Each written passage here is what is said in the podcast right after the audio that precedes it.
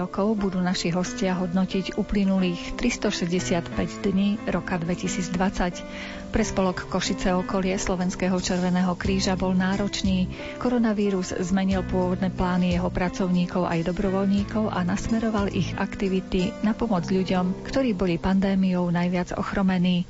Na druhej strane slovenský olimpionik v zjazdovom lyžovaní Martin Bendík hodnotí uplynulý rok ako úspešný. Napriek tomu, že aj jeho pandémia na chvíľu uväznila na Slovensku, na svahoch podal veľmi pekné športové výkony. V relácii význania sa dozviete aj o improvizovanom karanténnom mestečku, ktoré vzniklo v útulku v Bernátovciach. Reláciu v spolupráci so zvukovým majstrom Jaroslavom Fabiánom a hudobným redaktorom Jakubom Akurátnym pripravila redaktorka Mária Čigášová. Nech sa vám dobre počúva. Topí chlapec, dievča v mori, kým sa celá neponorí. V mori snehu zápas pevnou vôľou doma čaká chlieb so solou. Z prekvapení Vianoce, Vianoce Pán Boh poslal deťom snehu, aby našli k sebe nehu.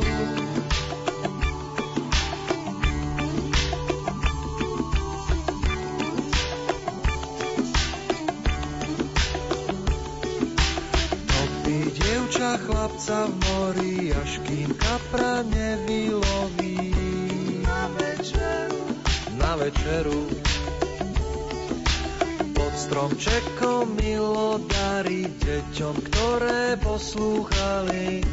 Nech sa darí, nech sa darí.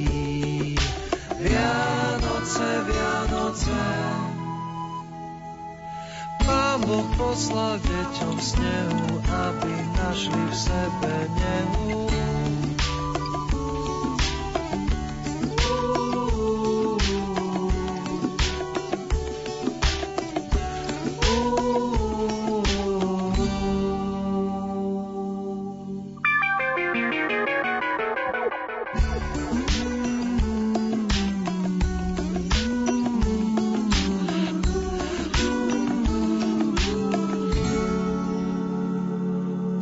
Červený kríž, konkrétne jeho spolok Košice okolie, tiež musel v roku 2020 veľmi pružne prispôsobiť svoju činnosť a výjsť v ústretí akútnym potrebám ľudí.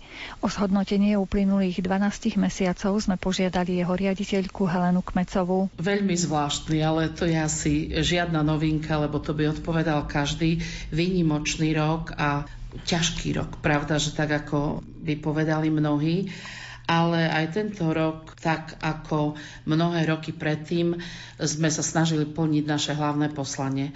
A to je pomoc človekovi v núdzi. To je naša alfa, omega. Takže aj v tomto ťažkom roku sme okrem našich aktivít e, riadných, ktoré teda vykonávame bežne, mali naviac práve ten COVID a pandémiu a ani sme netušili na začiatku, čo všetko sa z toho vykľuje. Takže ten rok bol taký náročný, ale zatiaľ dúfam, že ho aj dožijeme v zdraví do konca tých pár dní. Zrejme ste museli upraviť svoj plán činnosti. Čomu ste sa teda konkrétne venovali od januára do dnešných dní? Pravda, že museli sme operatívne riešiť mnohé veci, ktoré boli nečakané, ale v januári sme v podstate začali tak tradične kurzami a najmä február je u nás taký vzdelávací, Mali sme veľmi úspešné dva kurzy prvej pomoci pre hasičov a zložky integrovaného záchranného systému. Kurzy prvej pomoci s európskym certifikátom vyškolilo sa tam 30 ľudí. Práve na konci, už keď teda mali byť takmer skúšky, tak nás zasiahla tá covidová pandémia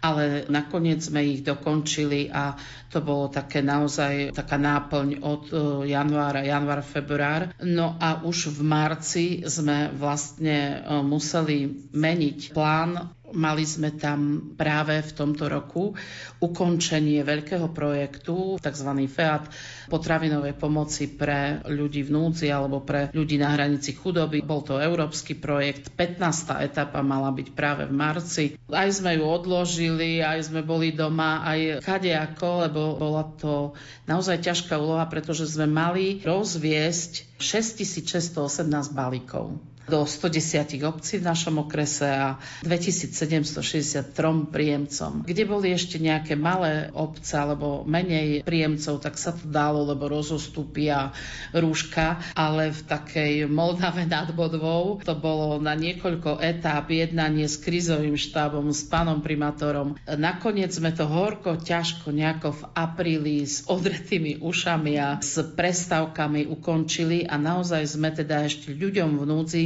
rozdali tých vyše 6 tisíc balíkov a dosť nás to vyčerpalo v tej prvej etape, najmä tými prekážkami tejto pandémie, že bolo to obzvlášť ťažké tých ľudí e, nejako usmerniť, najmä aby sme zachovali bezpečnostné opatrenia. Tak to sme boli radi, že máme za sebou. Do toho prišla pandémia, úplne zaskočila nás tak ako mnohých a veľkú snahu sme museli vynaložiť na to, aby sme získali dezinfekčné prostriedky, všetky tie germicidné žiariče a čo sme ani nevedeli, čo to je pôvodne a všetky tie ochranné obleky. Sme samozrejme takisto členmi krizového štábu našho okresu Košice okolí, čiže stále jednanie s predstaviteľmi okresu, ako riešiť, čo riešiť, čo s repatriátmi. Čiže to bolo také rýchle, ťažké a nové pre nás všetkých ale hlasili sa nám aj dobrovoľníci, pretože my prevádzkujeme prepravnú službu a viacerí, pamätáme si dobre to obdobie, keď sme začínali, viacerí odborníci apelovali na to, že izolovať starých ľudí, chorých ľudí. Čiže e, nielen, že sme prevážali v najnutnejšom prípade túto klientelu alebo týchto našich no my ich voláme klienti, starí chorí ľudia, ktorí sa potrebujú kde si prepraviť, ale vtedy boli doma a zrazu boli izolovaní, nemali lieky, nemali nákupy, takže sme rozvážali nákupy, rozvážali sme lieky, stále boli naši chlapci v pohotovosti. Aj práve v tom kolotoči dodržiavaní tých pravidiel, čiže stále tie auta dezinfikovať. Museli sme si zvyknúť na nové podmienky fungovania a naozaj sme pomáhali najmä tejto kategórii obyvateľov, čiže starší, osamelí a ťažko mobilní ľudia. Raz za sto rokov príde čas, keď zastaví sa každý z nás. Zasiahne biznis, školu, vlak je čas premýšľať. To, čo sa dialo prirýchlo, zrazu sa v núdzi ocitlo. Z nej sa len ťažko vybrať von. So šťastím, s nádejou. Spolu pre lásku skúsme žiť v časoch dobrých aj v tých zlých. Ona jediná je večná v krajine plnej zázrakov,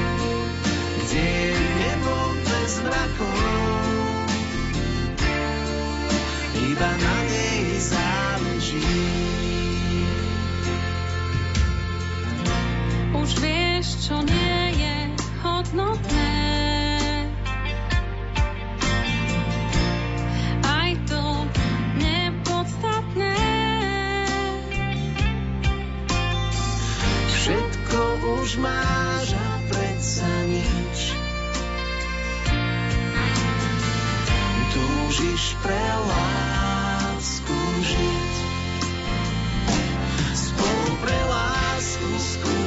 žiť v časoch dobrých aj v tých zlých. Ona jediná je večná. V krajine plnej zázrakov, kde je nebo bez mrakov. Iba na nej záleží.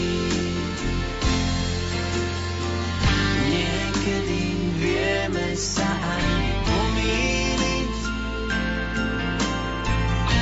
a miesto iba brať. No aj keď padáme, tak vpred musíme ísť, veď pre lásku sa oplatí dýchať aj žiť. Spolu pre lásku skúsme žiť v časoch dobrých aj v tých zlých. Ona jediná je večná v krajine plnej zázrakov, kde je nebo bez mrakov. Iba na nej záleží.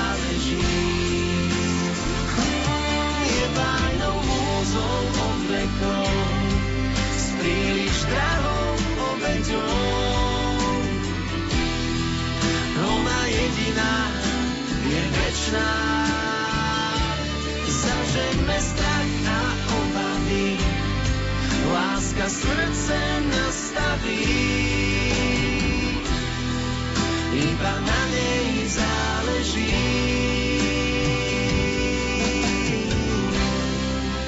Iba na nej záleží. Stále napriek tomu, že bol COVID, boli výzvy na darovanie krvi, pretože zrazu darcovstvo akoby zaspalo tým, že sa neorganizovali mobilné odbery. Keď si predstavíme v minulom roku, že sme mali okolo 40 mobilných odberov, tak teraz boli 3 a dosť. Ale napriek tomu sme stále vyzývali darcov, aby chodili, pretože úrazy sa stávajú, nešťastia sa stávajú, operácie ako tak fungovali. Takže krv bola potrebná, tak sme mali stále neupustili sme od dvoch našich veľkých kampaní, a to je Valentínska kvapka krvi a študentská kvapka krvi teraz na jeseň.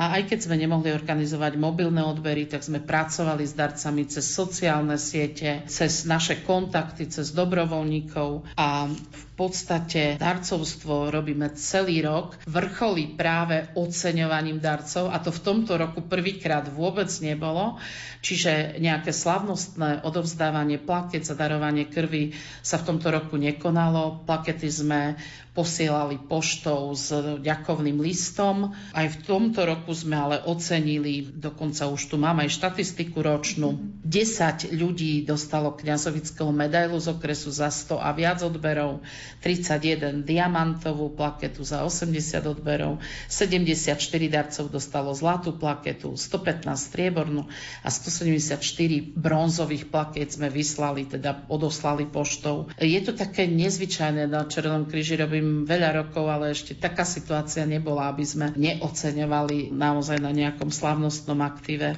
No ale aj to muselo byť. Zrejme ste v kontakte s oddeleniami, ktoré odoberajú krv od darcov. E, Prichádzajú aspoň tam, keď nemôžete vlastne vy sa tak nejako intenzívnejšie aj do tých kampaní pustiť v rámci tých opatrení? Áno, darcovia krvi prichádzajú na transfúzku aj na NTS do Košic a my máme aj v Šaci hematologické oddelenie, kde darujú krv. Áno, je trošku menej darcov, ale už máme takých uvedomelých, už sú takí, nepoviem, nechápte to zle, že vychovaní, hej, že naozaj si uvedomili mnohí, že je tá krv potrebná. Napríklad počas valentínskej kvapky krvi sme mali 318 darcov, ktorí prišli, z toho 25 prvodarcov a študentská kvapka krvi v oktobri sme mali 39 prvodarcov a 347 darcov, čo je ani nie menšie číslo ako po druhé roky o možno o nejakých 10-12 darcov. Takže áno, prišli aj študenti, veľmi pekne ďakujeme a asi aj tá kampaň v médiách, predsa len teraz mladí ľudia žijú sociálnymi sieťami, takže tá kampaň sa sústredila práve na to a boli individuálne odbery, nie hromadné mobilné. Takže vďaka veľká i za to, že ľudia darujú krv a nezabúdajú na tých, ktorí krv potrebujú. Áno, keď už spomíname tých študentov, tak oni tiež asi sú v takom menšom šoku. Ani na prednášky nechodia, musia tiež robiť zadania doma a podobne. Tak je to také milé, si myslím, že zareagovali na vašu výzvu a predsa len vraveli ste, že aj prvodácovia tam boli, že išli, vyskúšali, že aký pocit im to prinesie. Určite áno. Dosť sa nám v tomto roku aj hlásili dobrovoľníci. Snažili sme sa s každým byť v kontakte a mnohí nám aj pomohli. Chcem podotknúť, že sme mnohé aktivity nerobili. Napríklad, čo nám v tomto roku vypadlo, boli zdravotné dozory, pretože neboli spoločenské, kultúrne, veľké aktivity. Jediná taká teraz v novembri bola milá, tradične chodíme na benefičný koncert Veľa lásky pre mentálne postihnutých, tak tam boli dobrovoľníci. Ale hlasili sa a pomáhali nám napríklad, rozvážali takisto lieky ale my máme na našom územnom spolku humanitárnu jednotku, ktorá v prípade nejakej katastrofy alebo nejakého nešťastia nám samozrejme pomáha a zachraňuje, čo sa dá, alebo teda sú našou pravou rukou. Táto humanitárna jednotka pozostáva z dobrovoľníkov a oni práve využili tú situáciu, že nemajú zdravotné dozory, že nemáme napríklad súťaž so školami, mladí zdravotníci, to sme vôbec v tomto školskom roku neorganizovali, oni sú tam potom rozhodci zástupcovia alebo teda figuranti na tej súťaži, tak oni využili túto situáciu, že urobili dve veľké cvičenia humanitárnej jednotky. Boli v Sokoľanoch a v Geči spolu s dobrovoľnými hasičmi. Naozaj to školenie bolo, alebo to cvičenie bolo na dobrej úrovni. Boli tam aj predstavitelia obcí, pochvaľovali si, akú máme spoluprácu práve s dobrovoľnými hasičmi a s našimi dobrovoľníkmi. Ešte som nespomenula jednu vec, najmä pri prvej vlne sme v našom okrese mali zariadenie, karanténne zariadenie pre repatriantov. Mali sme aj my v Kisaku, teda škola v prírode Kisak. Bolo tam zriadené karanténne zariadenie a naši dobrovoľníci tam práve s repatriantmi aj pracovali, čiže ich evidovali, merali teploty, ubytovali všetky teda náležitosti s tým spojené za prísnych bezpečnostných podmienok. Ešte sa vtedy netestovalo v tej prvej vlne, takže práve tam aj spolupráca s hasičmi bola na veľmi dobrej úrovni a mali sme tam našich dobrovoľníkov, ktorí prijímali týchto repatriantov a museli byť vtedy v povinnej karanténe v tom zariadení. Zelenom lesa objatí Prebúda sa ráno Teplý dých slnko pridáti. Povieš si áno, operený orchester. Hrá jarné sonáty v tom lesnom vesmíre. Strácaš sa v dojatí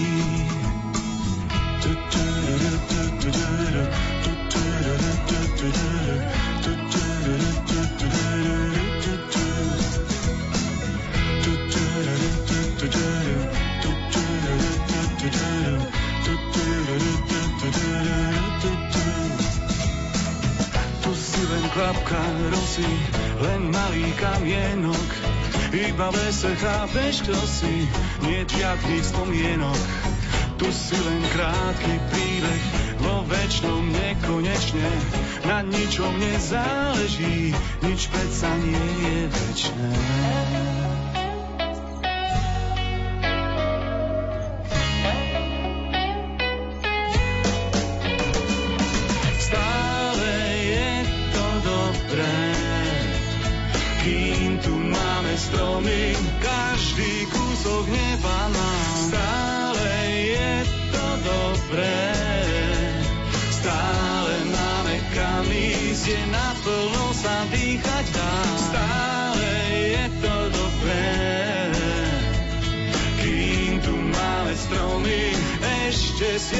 Zelená. Stále je to dobré, stále máme kam ísť, je na život znamená. Tu, tu, tu, tu,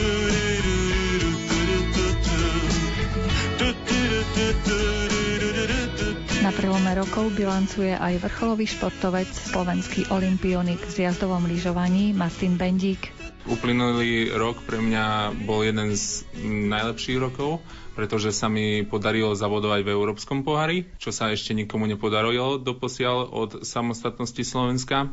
Teším sa, pretože už aj tento rok sa mi podarilo zavodovať raz v Európskom pohári, takže nadvezujeme na minuloročnú sezonu a verím, že aj táto ročná sezóna bude pokračovať v dobrom vývoji, síce pod vysokými pravidlami COVID opatrení, ale verím, že to prekonáme a tá sezóna bude tak výborná, ako bola tá minuloročná. Vy ste sa, pokiaľ viem, vrátili z tréningu.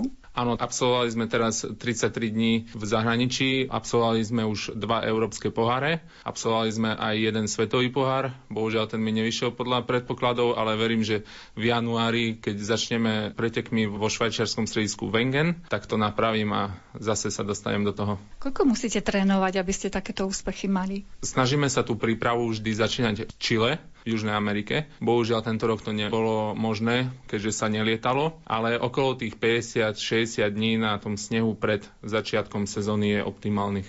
A stále nájdete sneh niekde na zeme guli? Tak ešte stále je ten sneh, sú rakúske ľadovce, talianské, aj švajčiarske. Bohužiaľ už aj my z roka na rok evidujeme tie ľadovce, že sa topia, čím ďalej menej toho snehu, ale verím, že to ešte vydrží a budeme môcť ešte aj v lete lyžovať. Sú nejaké špeciálne opatrenia vzhľadom na ten COVID? Áno, každé stredisko si vyžaduje negatívny test, PCR test celého realizačného týmu a taktiež každé 4 dní otestovanie znovu celého realizačného týmu už antigenovým testom, ale stále vyžadujú si to aj testovanie a dookola, dookola. Ako sa tak presúvate po jednotlivých štátoch, každý štát má iné opatrenia. Viete sa v tom orientovať, kde čo môžete, kde čo nemôžete? Ja už sa aj na Slovensku ťažko orientujem v tých pravidlách, ale človek si vie pozrieť nejaké tie základné pravidlá, ktoré sú otvorené obchody, zatvorené obchody, hranice, čo treba do toho štátu, čo do toho vyžadujú, pretože sú tam nejaké tie deklarácie. Jeden štát chce PCR testy, druhý štát chce len antigenové testy ale stále sme si to našli a verím, že ešte aj ten január to zvládneme, február a potom nás čakajú majstrovstvá sveta. Aké je to prísť s dobrým časom do cieľa a tam nie sú diváci? Ten pocit je trošku taký špecifický, než bol predtým, pretože je tam úplne ticho. By som to nazval úplne ticho. Ale teraz mám takú dobrú príhodu, keď sme boli vo Valgardene, tak jeden domáci rezbar z tej dediny vyrezal 20 soch v originálnej veľkosti ľudí a vlastne dal im do rúk vuvuzely, chcel navodiť takú atmosféru, ale bohužiaľ boli stále ticho, pretože boli drevené. Takí drevení diváci, ale predsa len niečo ako úplné prázdno. Tak áno, určite aj to je lepšie ako nič by som povedal, ale stále tí diváci chýbajú a je to aj ako keby taká mentálna podpora a určite aj pre každého jedného pretekára je to také zadozučinenie, keď príde do cieľa a mu zatlieskajú diváci. Dúfajme, že už ďalší rok vás takto budú vítať v cieli. Verím, že už čím skôr to bude tak, ale tento rok, túto sezónu, to nevidím moc svetlo, že by mali byť diváci na podujatiach, ale verím, že už budúci rok áno. Akú rýchlosťou vy vlastne idete po tom svahu? Teraz, keď sme sa vrátili z toho svetového pohára vo Valgardene, tam sme dosávali rýchlosť okolo 125 km za hodinu. Je tam jeden taký najznamejší skok, volá sa Camel Jump Lieta sa tam okolo 70 metrov do diaľky, 5 metrov do výšky.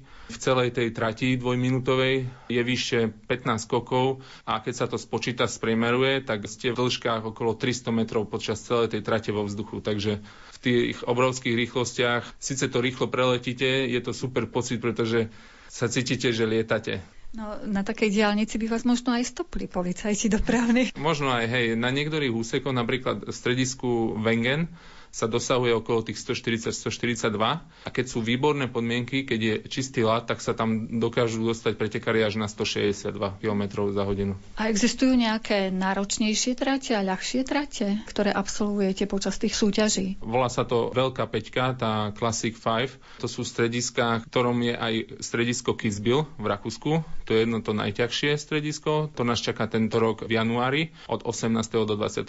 januára. To je také špecifikované najťažšie zjazdovka a predtým nás čaká pretek v stredisku Wengen.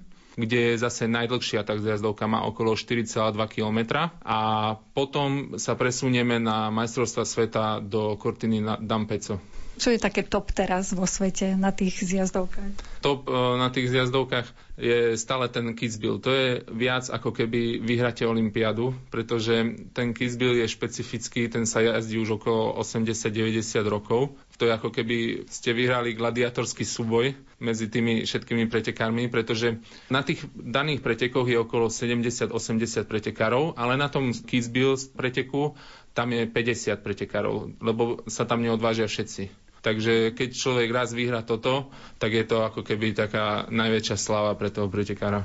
Musíte nejakú špeciálnu životosprávu dodržiavať? Našťastie ja nemusím dodržiavať žiadnu špeciálnu stravu, pretože ja jazdím dole kopcom a potrebujem veľa síly, aby som sa udržal na lyžiach. Špeciálnu stravu potrebujú bezci na lyžiach a ja mám 100 kg, takže ja potrebujem dobrú výživu pre telo a určite veľa mesa a vyváženú tú stravu. A pokiaľ ide o lyže a všetko to, čo potrebujete, oblečenie, má to nejaký vplyv na váš výkon? Materiál veľmi veľa zrobí, pretože tie lyže v tom zjazde, čo ja robím, urobia nejakých 60-70% toho výsledku, pretože sú to dlhé trate a potrebujete tie lyže, aby boli rýchle. Preto mám svojho servisaka, ktorý sa stará len o lyže, musí ich premazávať, to je celá chemia okolo toho.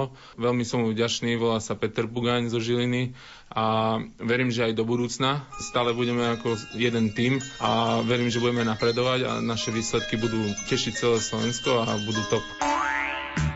Zima, zima, zima, všude je veliká, všude sníh, všecko let na tři zámky zamyká. Domy jsou jako dort, všude bílé cukroví, severák, tasilport, k útoku se hotový. zima všude je veliká, koho smích nehřeje, tento rýmou odpiká, kdo si teď nespívá, marně dlaně zahřívá, tak se mnou ten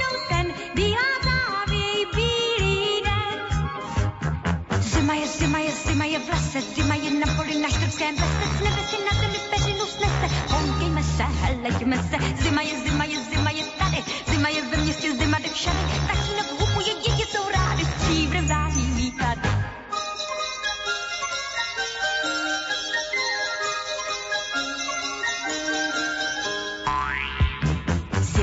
Zima, zima, na skle mráz, chodí voz, bručounům, mračounům, mrznou uši, mrzne nos, chaloupkám za pár chvil, bílé čepky nasněží, severák ze všech styl, zvonů fouká do věží. Zima, zima, zima, švihladnů do saní, dětský smích na bruslích, bílé vlčky předhání, rolničkou zacinká, zimní víla malinká, zadýchá, zafičí,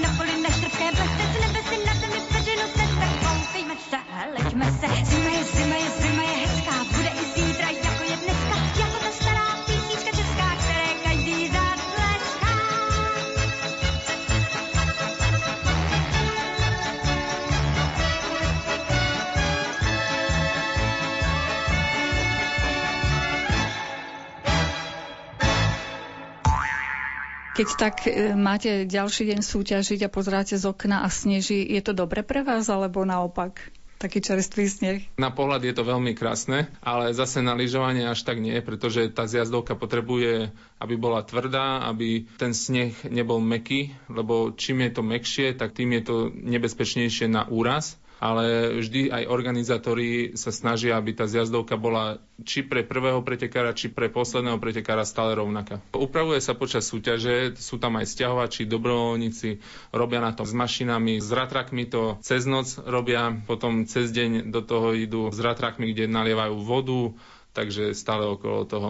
Aj na Slovensku máme nejaké také strediska, kde by sa mohli takéto vrcholové súťaže robiť? Tento rok sa ide jeden svetový pohár, ale ženy, stredisko jasná. Bude nás tam reprezentovať Petra Vlhova. Bude obrovský slalom a slalom tak verím, že sa jej podarí výborný výsledok a vyhra na domácej pôde. Držíte teda našim reprezentantom palce? Držím každému, pretože ja sa držím toho pravidla dopraj a bude ti dopriane. Tak jasné, že držím našim reprezentantom viac než ostatným, ale prajem aj ostatným. Nech sa darí všetkým a nech sú všetci spokojní. Ste spomínali toho kolegu, ktorý sa vám stará o lyže a vôbec, aby to všetko fungovalo na jednotku.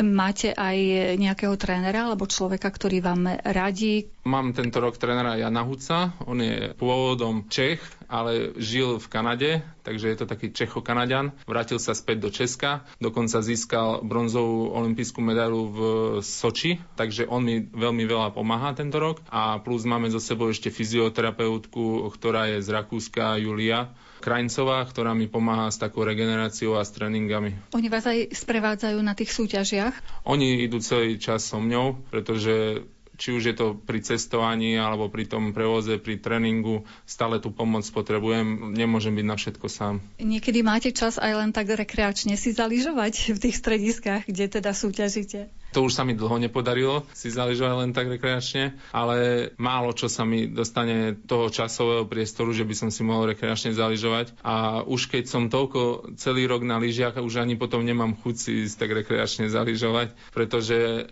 je ten pocit úplne iný, keď máte tú zjazdovku pre seba vyhradenú, ako keď si musíte ísť zaližovať rekreačne medzi ľudí, kde vám tie rýchlosti a tie podmienky toho snehu nie sú ideálne práve na ten tréning alebo na to lyžovanie. A keď sa teda rozhodnete relaxovať, tak to je aký relax? Mi teraz pomáha tá moja fyzioterapeutka, pretože potrebujem masaže každý deň, každý druhý deň musím sa udržiavať e, či už zdravotne v poriadku, takže veľa spánku a otužovania a myslím si, že stojím na tom veľmi dobre, našťastie a dúfam, že to tak aj bude. Verím, že sa nám to podarí túto sezónu udržať celý tým zdravotne v poriadku. Nech nás obchádza korona a verím, že sa takto stretneme po sezóne a budem môcť povedať o svojich pocitoch a o svojich výsledkoch tejto sezóne. Sú Vianoce, Nový rok. Ako budete prežívať tieto dni? Absolvujeme doma pár tréningov na domácom stredisku Štrbské pleso medzi Vianocami a Novým rokom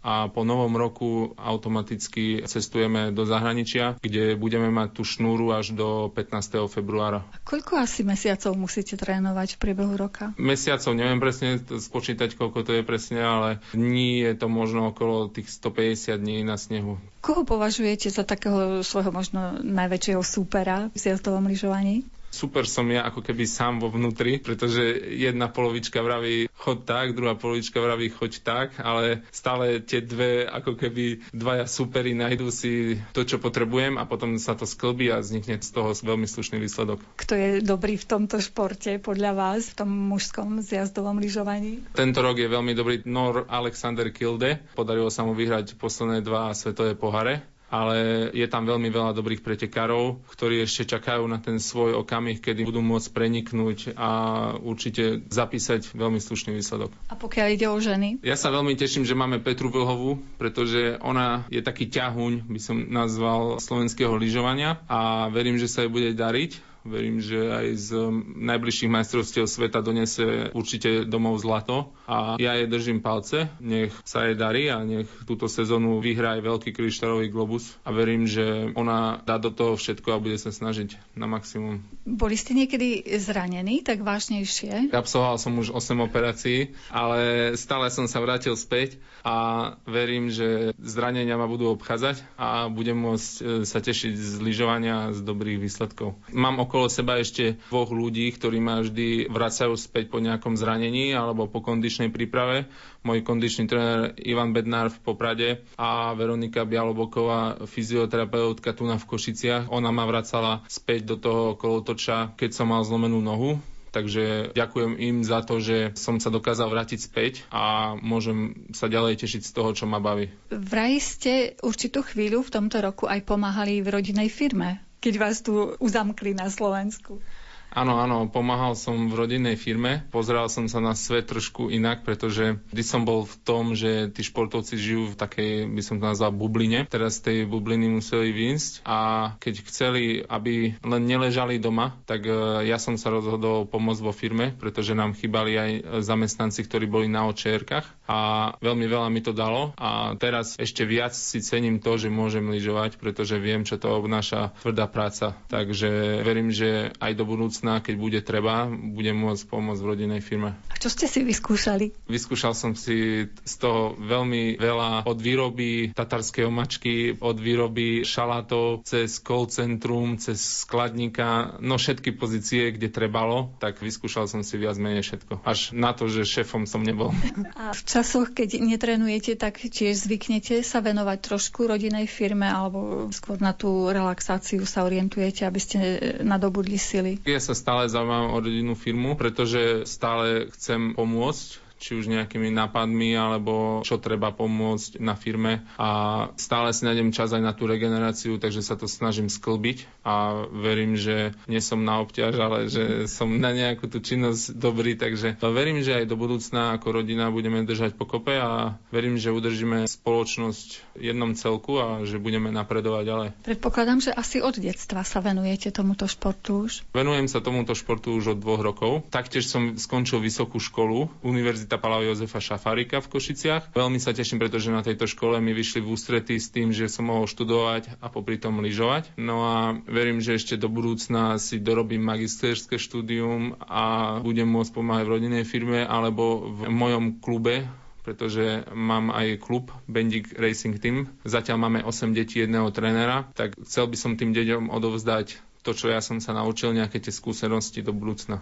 Môžete predstaviť, čo ste študovali? Ja som študoval telovýchovu a šport, keďže som sa chcel zameriavať na to, ako pracuje moje telo, či už po biomechanike, alebo keď ma niečo bolí z tej regenerácie, ako tomu telu svojmu dať to, čo potrebuje a ako si oddychnúť, ako nabrať svalovú hmotu. Takže toto ma zaujímalo, tak toto som si vybral tento odbor. A v tých dvoch rokoch, kto vás k tomu športu priviedol? To boli rodičia? Bol to otec s mamou. Otec si pamätám, ako nás držal za kapucu na Somárskej lúčke v Tatrách a niekedy, keď sa mu otrhla tá kapuca, tak sme sa rutili rovno dole s bratom.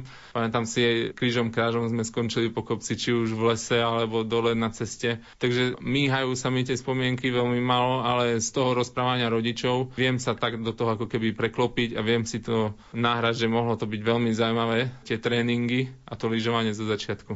A kedy ste sa rozhodli už tak svojim rozumom, že chcete ísť tou cestou, že budete lyžovať, skúšať šťastie a raz sa umiestniť na tých prvých troch priečkách? Ja som do 12 rokov spolu s bratom keďže aj on lyžoval. Robili sme ešte tenis a v tých 12 rokoch rodičia sa nás opýtali, čo nás baví a ja som automaticky povedal, že mňa nebaví behať za loptičkou dve hodiny v kuse, že to je pre viac takých tenších ľudí, by som to nazval ale veľmi ma baví jazdiť dole kopcom a rýchlo jazdiť dole kopcom vo veľkých rýchlostiach, veľké skoky a potom človek sa vyvezie hore sedačkou, oddychne si a zase sa spustí. Takže vybral som si tento šport, nie že z toho, že by som bol lenivý, ale baví ma ten adrenalín, pretože v tom tenise som nevidel taký ten adrenalín, ktorý môžem dávať do toho športu a ktorý mi to prináša.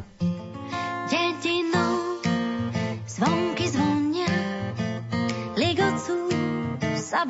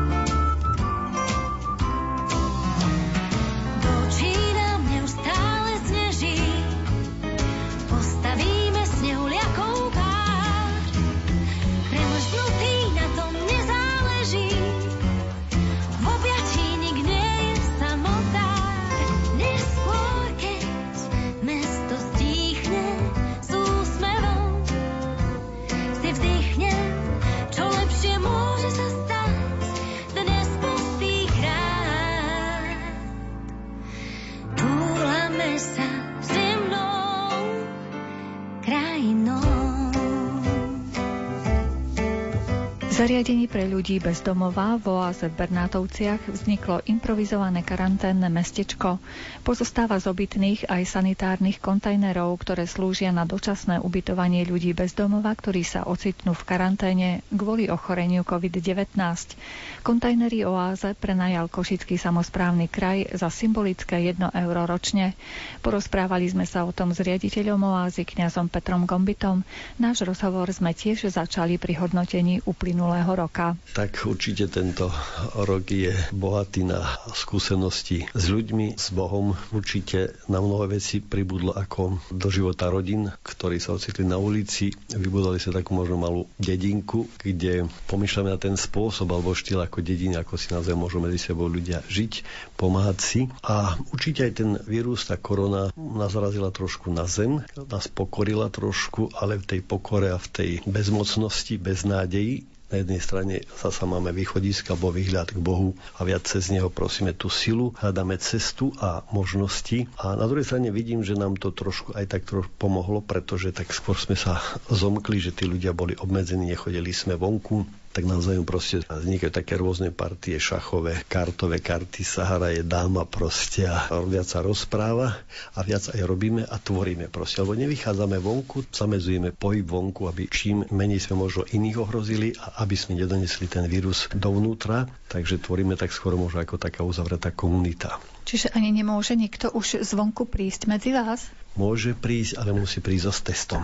To je to, čo sme možno nestihli, lebo robíme teraz nejakú odberovú jednotku, ktorí musia byť odborníci, že tí ľudia, ktorí sú na ulici, aby sme ich otestovali a tedy ich môžeme previesť k sebe. Vyššiu zemný celok župan sa rozhodli, že 14 unibobuniek, ktoré sme poskladali v oáze a slúži to ako na karanténne miesto. To znamená, že pre našich, ale aj zvonku. A vlastne uvažujeme, že pokiaľ nemáme ten tým, že vedeli by sme tých ľudí, čo sme aj svojich dávali do karantény na 10 dní a po 10 dní, ak sa neprejaví tam horúčka, príznaky a tieto veci by mohli skúnam alebo medzi tým ho otestovať, a vlastne môžu už ísť do zariadenia. A aká je kapacita tých unibobuniek? Koľkých ľudí tam môžete ubytovať v tej karanténe? V karanténe môže sa ubytovať asi 14 alebo do 20 ľudí lebo sú dvojpostelovky, môžu byť aj viacej.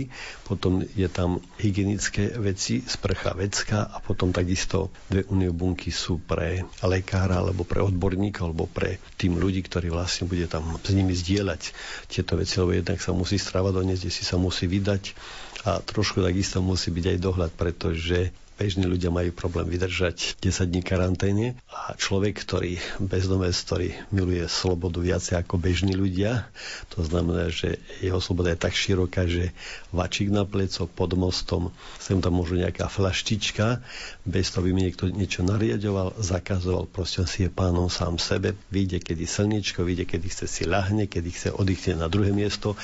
Ja tie veci obdivujem, pretože je to úžasná sloboda.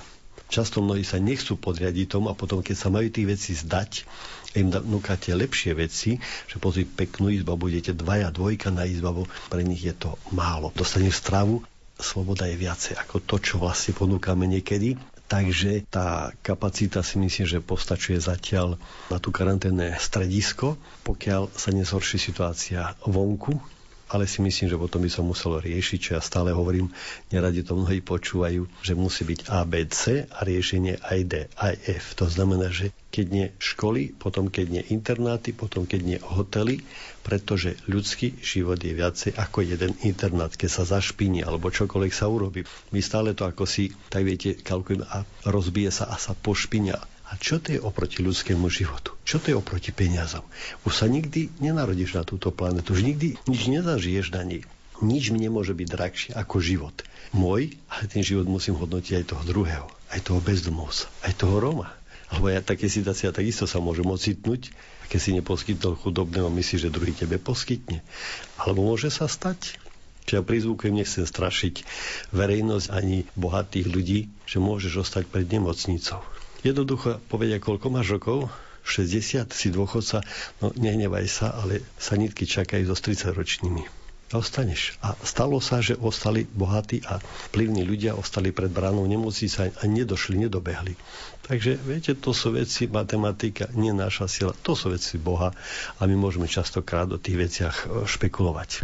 Čiže tie vaše unimobunky budú čisto len pre ľudí bez domova, alebo aj iným ľuďom dáte priestor, ak bude voľná kapacita? Tak je to tak aj dohoda aj so zmluvou proste, že aj pre iných ľudí, to znamená z mesta, Druhú časť má primátor mesto, kde majú myslím, že viaci ako 20 miest a má poslúžiť nielen teraz, ale v prípade inej katastrofy, ak pominie COVID, čo varíme, že to vyhráme ten zápas s covidom, že či pri nejakých iných pohromách, alebo ak nie, že všetko bude plynúť dobre, tak vlastne môžu tam osamlé matke s deckom, tyrané mami a kto komu ešte poskytnúť pre tých, lebo sú to priestorové menej ako ostatní na bývanie bunky, ale pre osamlú mamu stačí proste s jedným dieťaťom, dvoma to postačí. S obavou vysloviť správne si dovolím pochybnosti a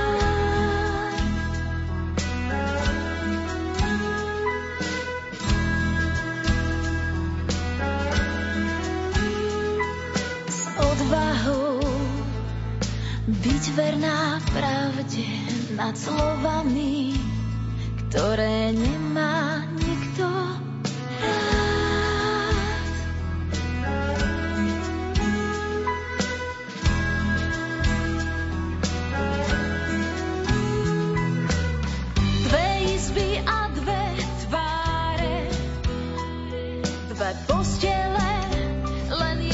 Čas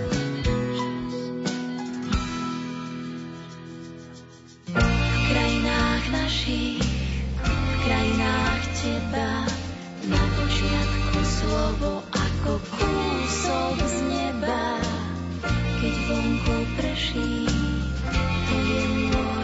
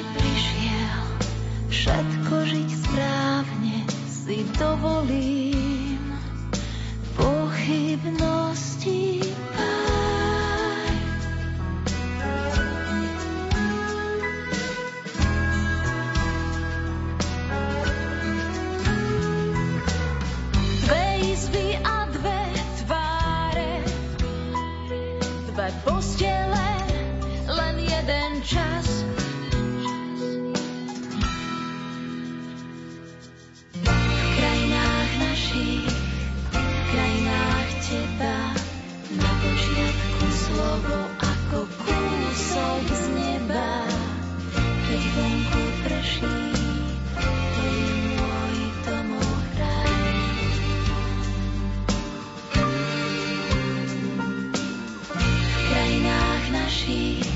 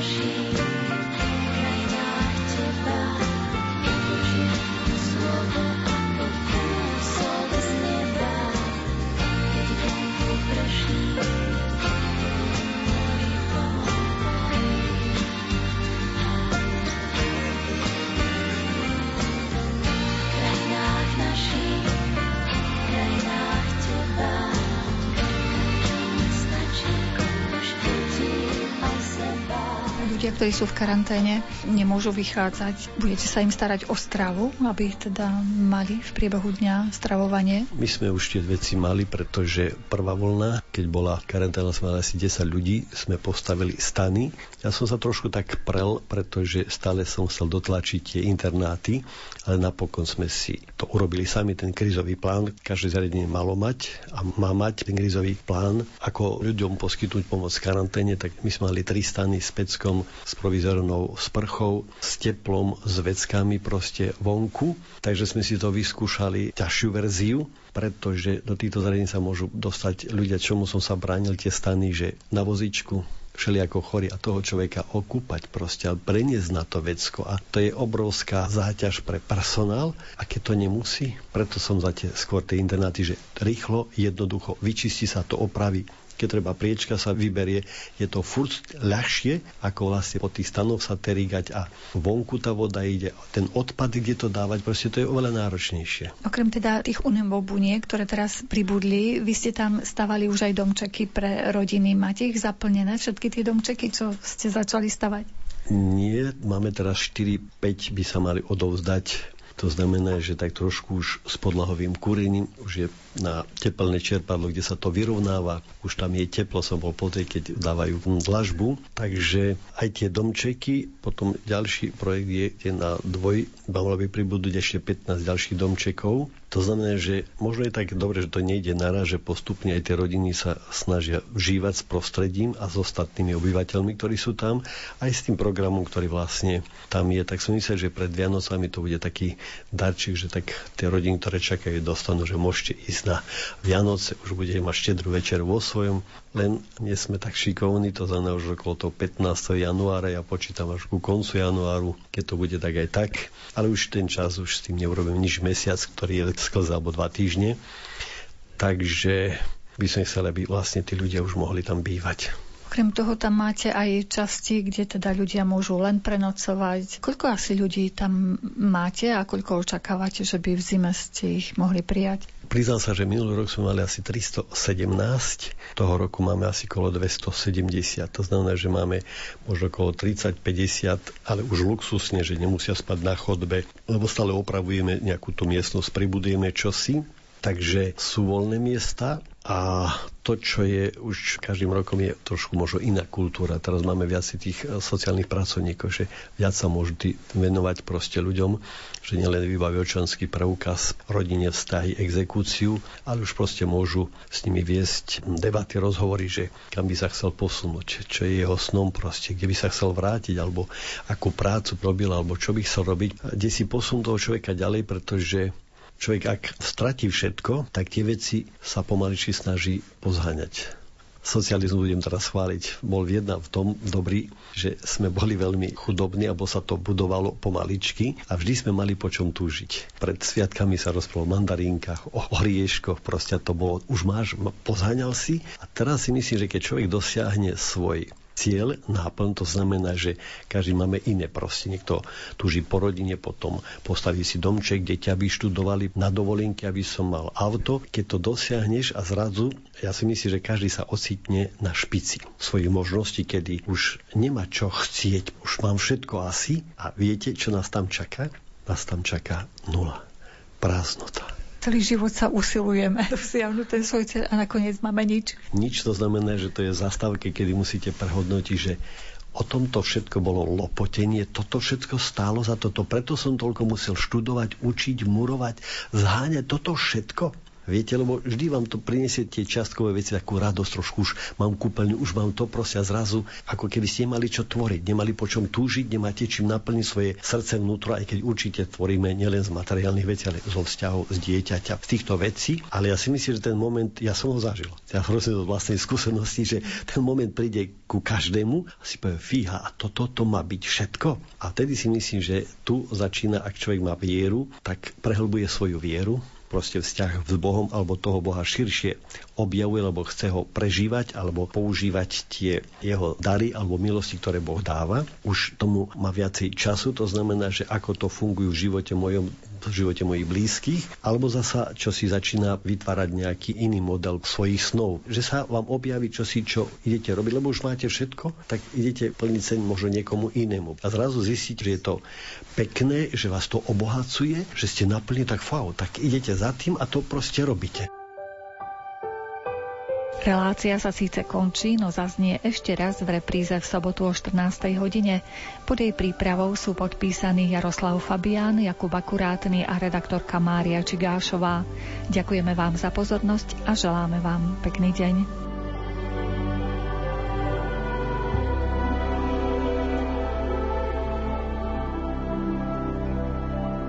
Tam někde v nás slyším jeho hlas když anděl můj mě provázel tím zákoutím, kde prý v noci spí všichni andělé za noci vánoční. Až se rozezní zvon tou tichou nocí, já zář nad kostelem. Uvnitř bude mě hřát ten krásný pocit, až se rozsvítí noc nad obzorem. On bude tam stát a nocí znít jeho hlas jen jednou za rok se zjeví duch Vánoc. Tak poslouchej, jak všude zní klid a mír, o kterém každý sní. Až se rozezní zvon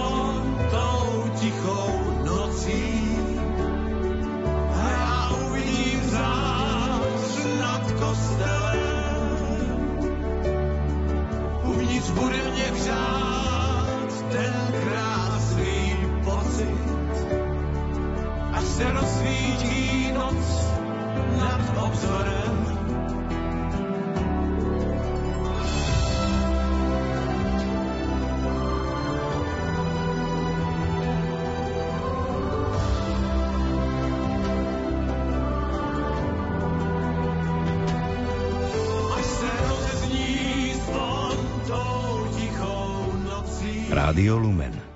Vaše katolícke rádio.